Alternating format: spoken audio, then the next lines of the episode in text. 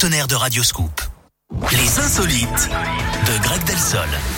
Et on parle de quoi? On va où ce matin, Greg? On va aux États-Unis, Eric, et plus précisément en Floride. Là-bas, un homme a été expulsé d'un avion pour ne pas avoir respecté le protocole contre le Covid. Qu'est-ce qu'il a fait? L'équipage l'a éjecté de l'appareil et pour cause, hein, ce brave monsieur portait un string en guise de masque de protection. Une pratique assez malvenue, hein, surtout dans un lieu tel que l'aéroport, euh, l'aéroport, pardon. Sur une chaîne américaine, le suspect a expliqué qu'il voulait démontrer l'absurdité de la règle qui impose le masque aux passagers, mais qu'ils peuvent le retirer hein, pour boire et pour manger. Il est même allé plus loin en se comparant à Rosa Parks, hein, une figure de la lutte pour l'égalité raciale aux États-Unis. Alors s'il veut se prendre pour un personnage historique, on a bien un nom hein, à lui euh, proposer, Martin Luther String. Merci beaucoup, Greg.